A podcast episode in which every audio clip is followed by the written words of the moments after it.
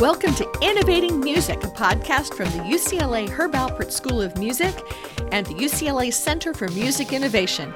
I'm your host, Dr. Gigi Johnson.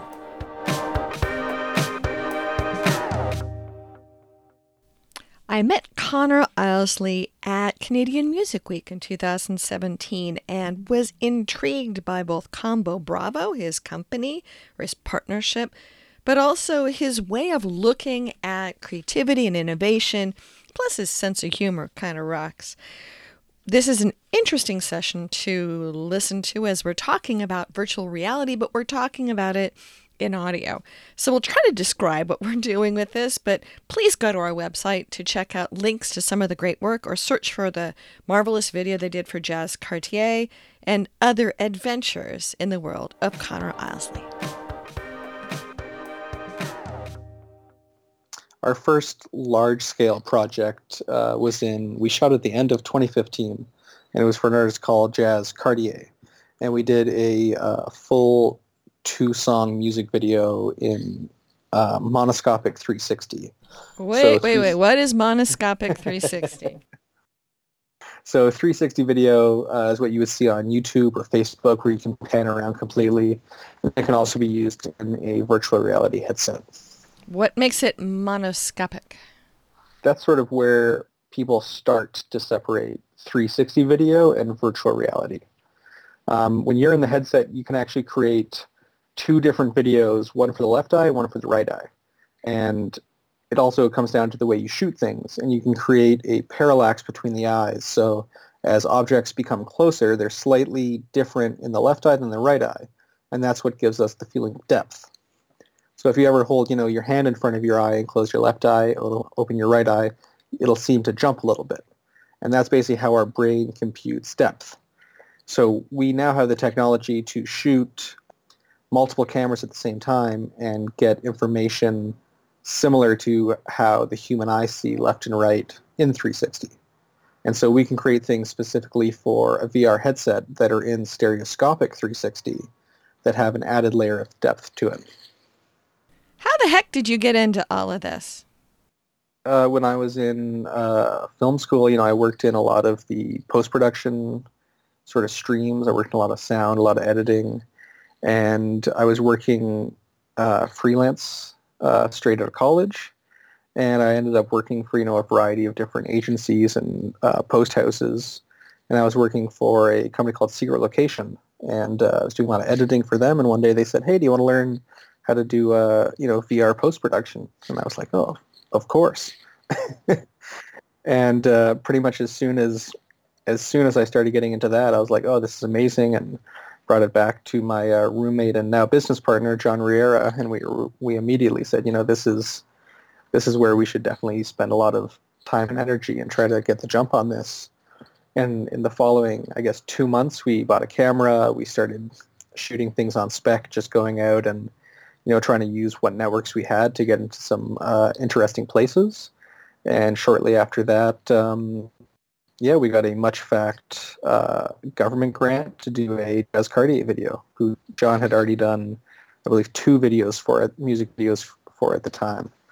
And uh, once we once we got into production for that music video, we spent about three months just testing every potential setup we wanted to do. So we were attaching it to a car, we were attaching it to a drone. We had a team who built a specific mount so it could fly on a drone, and it was just weeks and weeks of you know finding all these minuscule problems that you know at some points you start to think you know maybe I'm the first person to have to solve this specific odd problem that I've created, sort of trying to approach this. And from there, it just sort of kept spiraling. And in November, we were in Uganda shooting with UNICEF. Uh, I was in China for two weeks. December, shooting a, a GE wind farm, and it just went went from there. Uh, we met at Canadian Music Week, and you do have a bit of a Canadian lilt to your voice. How? how I've never been told that before. Actually. That you have a Canadian lilt. Uh, where are you based out of, and how does that work with your work? You'd comment on a government grant, which indicates you may not be, of course, in the U.S. because we don't tend to be prolific with the technology creative grants. Yeah, we are based out of Toronto, Canada. Canada has or had a great music video grant system called MuchFact, which has actually just been announced that it may be canceled in the very near future, which is super unfortunate because it's sort of an amazing system where if you have a musical artist, you can put together a treatment and really anyone can apply for, there's like three different funding tiers ranging from five to about $50,000 depending on the artist and what you're trying to create. But uh, that fund alone has launched, you know, some of the most prolific Canadian you know, audiovisual artists working the field today. It's launched countless cinematographers, editors, directors, producers. Companies have been completely built on on that grant system. So, uh, yeah, it's sort of an interesting time right now, seeing that that may uh, that may be going. So you've been able to not just get involved in innovative ways to capture music. You've been able to find systems to help you out and seemingly finding people globally who'd like to engage with your work. Yeah, what's been so great is 90% of our jobs have come from word of mouth. And especially, I think we got in at the perfect time into the 360 virtual reality space because uh, we were able to, you know, just from that first music video we did, we were able to show the tests of one of the setups we did to another agency, which then got us to Uganda to shoot UNICEF. And so it was you know, in that first six months, we actually hadn't released a 360 video publicly, but we had already done a music video, an international documentary, and a commercial that were all still just in the process, not even released yet. So it was kind of just, you know, once the snowball got rolling, it was, uh, it was out of control. You have really made innovation happen in a short order with some interesting partners. This podcast is about innovation. What is innovation to you? I think innovation is creating fearlessly. Especially when we started out in the 360 space, uh, we really tried not to limit ourselves what the tech could do. It was trying to think of scenarios that, you know, if you can create a world around yourself for this specific artist, specifically for that music video, what would it look like? And if you were going to say see a car chase between you know this rapper and the police, where would be the best seat in the house? So I think innovation for us has always been how can we create the most amazing scenario and then make the tech work for that. And obviously there are times where you have to compromise and you have to pull things back, but the most rewarding and fun way to work is when you know you're creating as purely as possible. So with the Jazz Cartier video, you have a really nice making of video that you can also find on YouTube about it. And it tells some of the story of how you thought about the innovation process, but what were your kind of innovation process thoughts with that video and thinking about it in a sort of music and personality environment? Um, I think that especially with music video, you're ultimately serving the artist uh, and you know their piece of music, so you have to keep that in mind. And throughout all the setups of that video, it was how can we best represent the song and the feeling and the emotion that that's trying to be conveyed.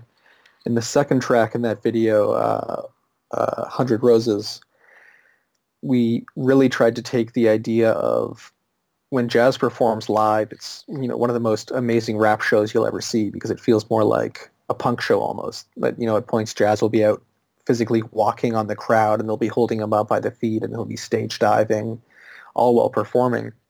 So it was really trying to take that energy into a more intimate space. So in that final performance, we have seven different versions of Jazz completely surrounding you in the environment and he's performing to you, and you're really getting to see that sort of raw energy um, in every single direction.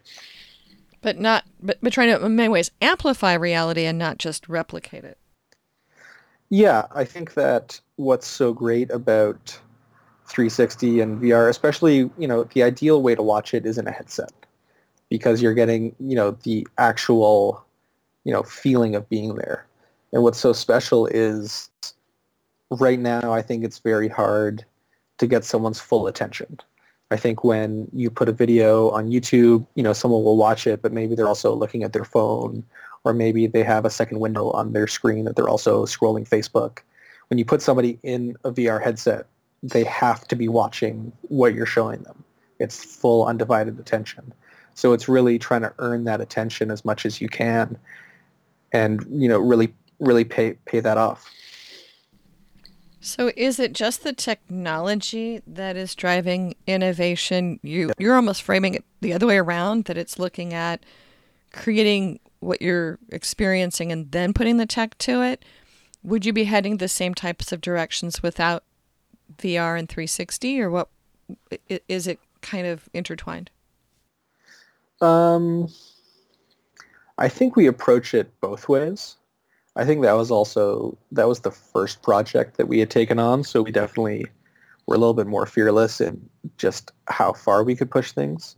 I think now we definitely understand where certain limits are that are set, and now it's creating creating as much as we can, knowing that and utilizing even where the shortcomings of the tech is and how to utilize that and make it a strength, not a weakness. Like, so, what would be an example there? Um,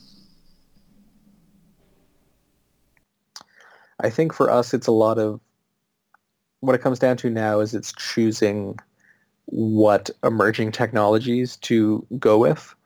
In the last year, there's been a lot of different uh, virtual reality and 360 cameras that have come out and approaches by different people.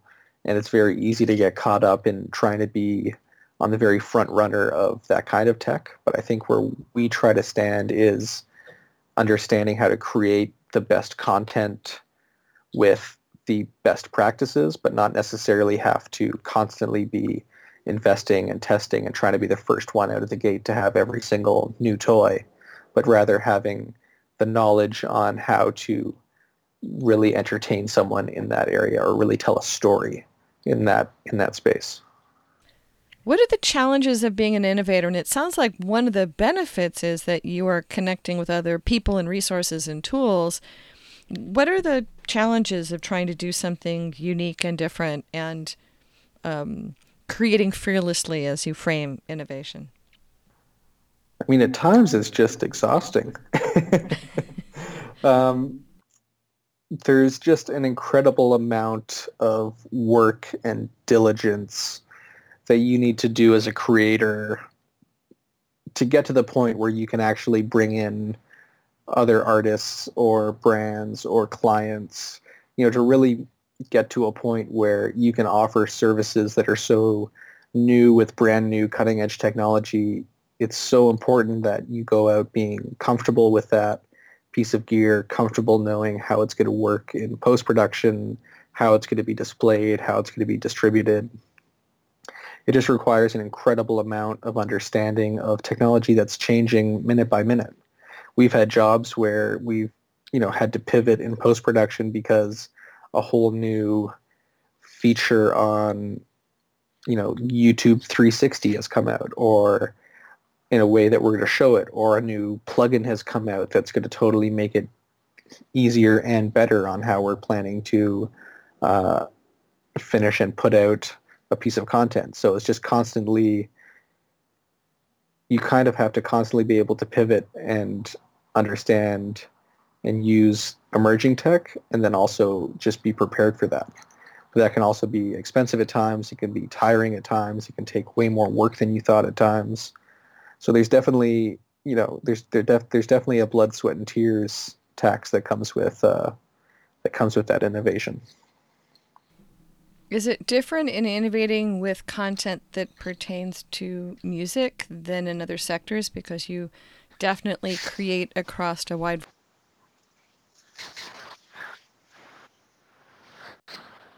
I think what's cool about music in this creative space is that it lends itself to a lot more abstract approaches. There's a lot of times where we'll be doing something more commercial where it's more about recreating, you know, a beautiful beach in Jamaica as realistically as you can to sell that idea of relaxation where say even the Jazz Cartier video it was more how can we enhance this environment with somewhat supernatural elements and put a big purple storm in the distance? Or I think you just strip away the necessity of being completely realistic and it allows you into a much more a much more abstract space. Sort of permission to be or, or preconception that you can be abstract. Yeah, I think it just right off the bat it allows you to make something that's, you know, a little bit a little bit different, a little bit left of center that doesn't necessarily require every single thing to be as exact as it would be in real life. Is there also expectation that people can come back multiple times like they would with a song and see different things? Because I realize just in looking at at that um, Jazz Cartier video, I'm still going to go back and sort of figure out why is that woman lying limp on the ground at the beginning and what which, why is that woman lying like a dead person on the ground in the early part? uh, I don't I don't remember the exact artistic direction at that point. Um, but the concept of an Easter egg, right? So you can go back and see things or, or just notice things differently in creating a surreal versus realistic environment. For sure. I mean, if you watch Jazz throughout that video, if you follow if you follow him across a room in the next shot, he'll start in that exact spot where he ended. So the idea was on that one is we wanted to make people look in every sector of the 360 arena that we're creating there's some videos that we don't like where we see people just having something essentially straight in front of a 360 camera.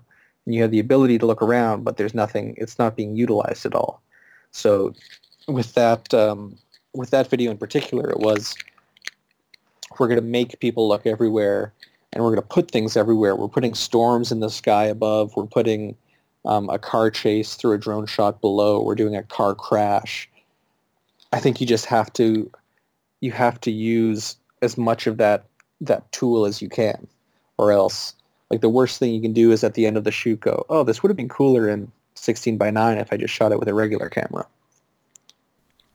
And yet you have some really rich history of creating great things with a regular camera. Is is VR in some ways though because the technology is here to do it, and yet you're going beyond that and, and looking at um, all the other technologies that you're playing into, volumetric scanning, uh, other other types of immersive media. I mean, so is it the tech, or are other things pushing innovation and the need for sort of creating the next generation video?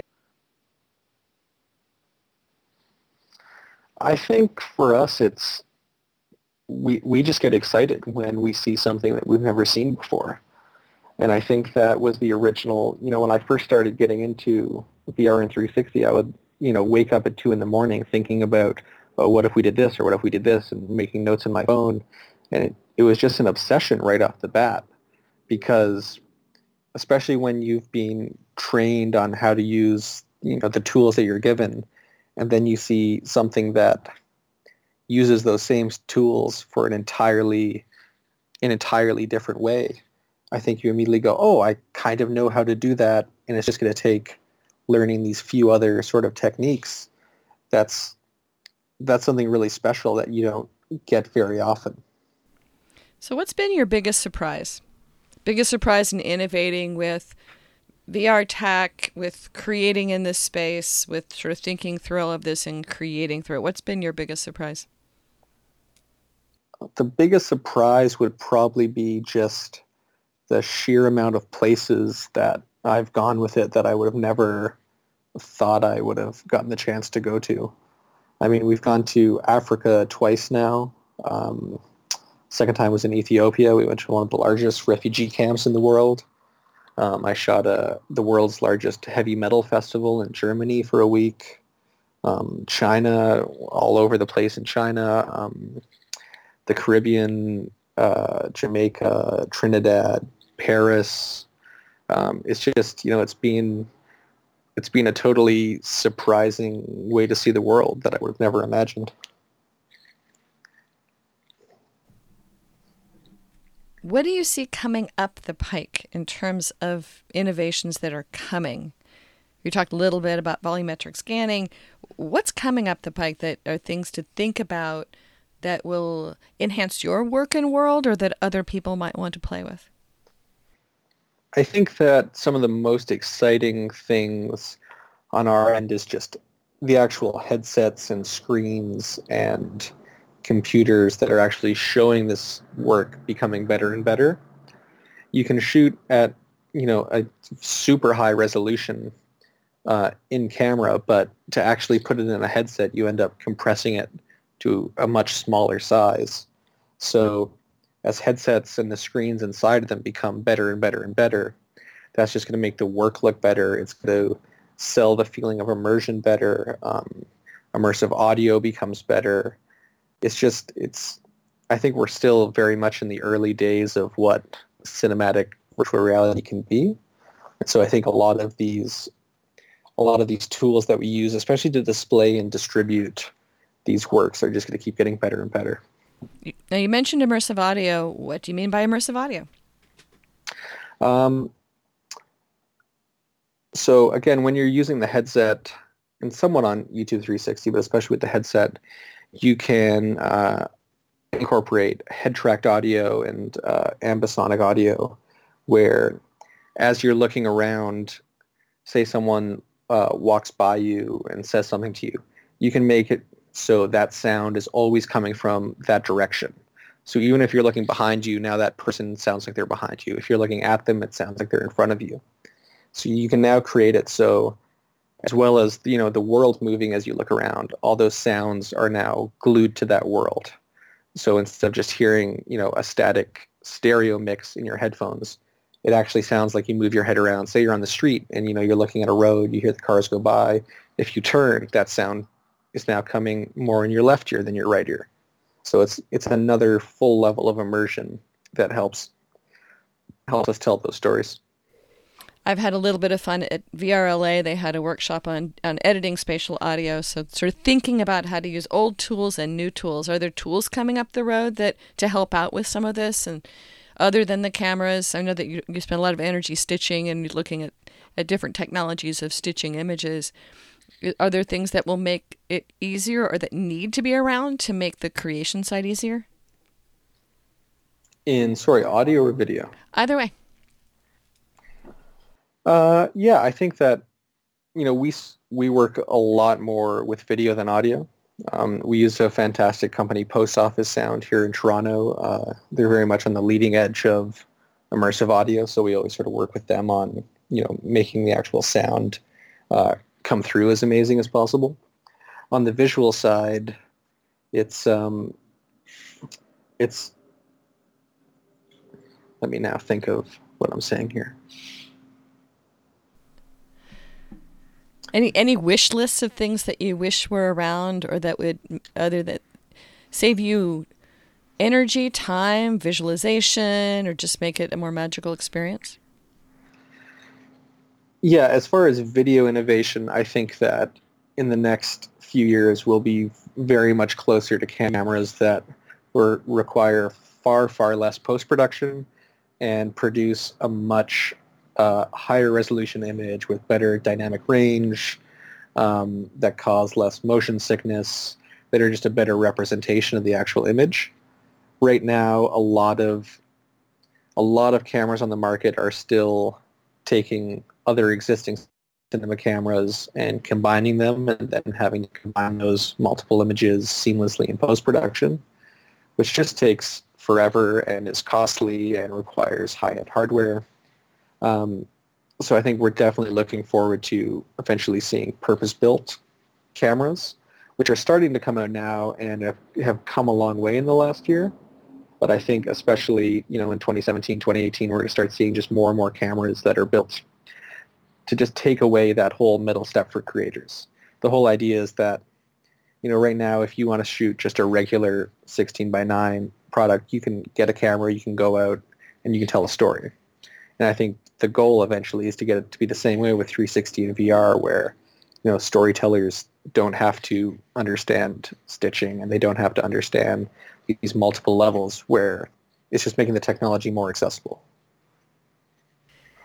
So I have interesting conversations with people about VR and music, and there is so much going on, but your average person doesn't seem to know there's so much going on. When I talk to people about, well, there's some really great examples, and people will bring up Jazz Cartier, the, your wonderful work there, and they'll bring up the Bjork work. And I've seen a few other interesting things that are getting visibility now.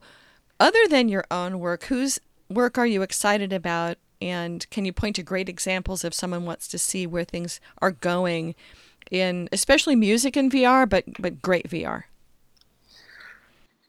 Uh, uh, Felix and Paul from uh, Montreal, Canada.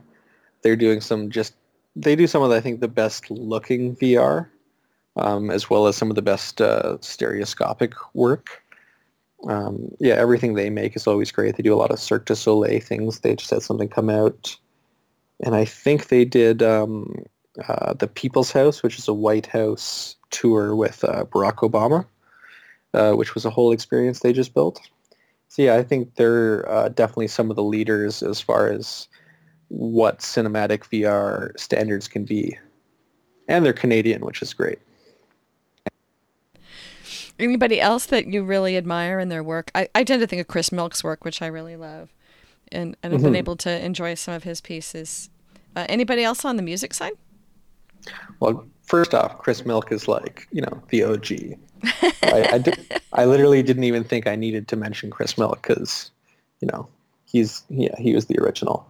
Um, music-wise, I really liked the piece that uh, Gorillaz did. They just did a fully animated 360 video that I thought was super well done. Um, not only from the actual animation side, but just concept and art direction and execution. Yeah, I thought that was a great piece. Great. Well, we've covered a lot of ground here, and you've done a lot of great work and uh, creating fearlessly already. Anything that you'd like to have as last thoughts here as we wrap up? I think what we're excited for moving forward is to definitely do more work in the creative space as well as the narrative space in VR. I think a lot of people are still trying to sort of crack crack what it is to make good narrative VR and figure out how to tell those stories and how to utilize those tools and so I think that's a very exciting space that um, people are going to start exploring.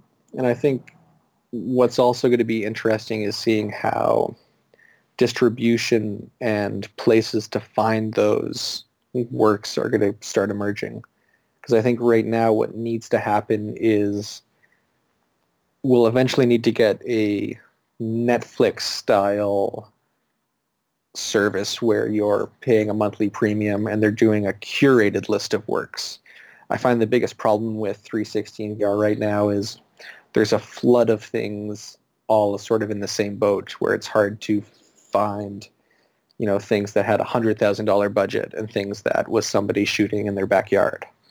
So I think that as we move forward and more and more real content creators are putting out work and having that recognized and being able to find those easier, as well as you know people coming out with better and better narrative works. I think just the whole industry is you know constantly moving forward together, and I think that especially the distribution part needs to catch up right now. Connor, it's been great talking with you, and I'm very excited to see all the continuing work that you are doing. And thank you very much for joining us. Gigi, thanks so much for having me. It's been a blast. Great. Well, that wraps up this podcast. Many thanks to the UCLA Herb Alpert School of Music and the UCLA Center for Music Innovation for being our hosts of this ongoing series. You can subscribe to us in all the usual places, or you can come find us at innovation.schoolofmusic.ucla.edu. Join us again to follow the other adventures that we will be tracking down in innovating music. Thanks again.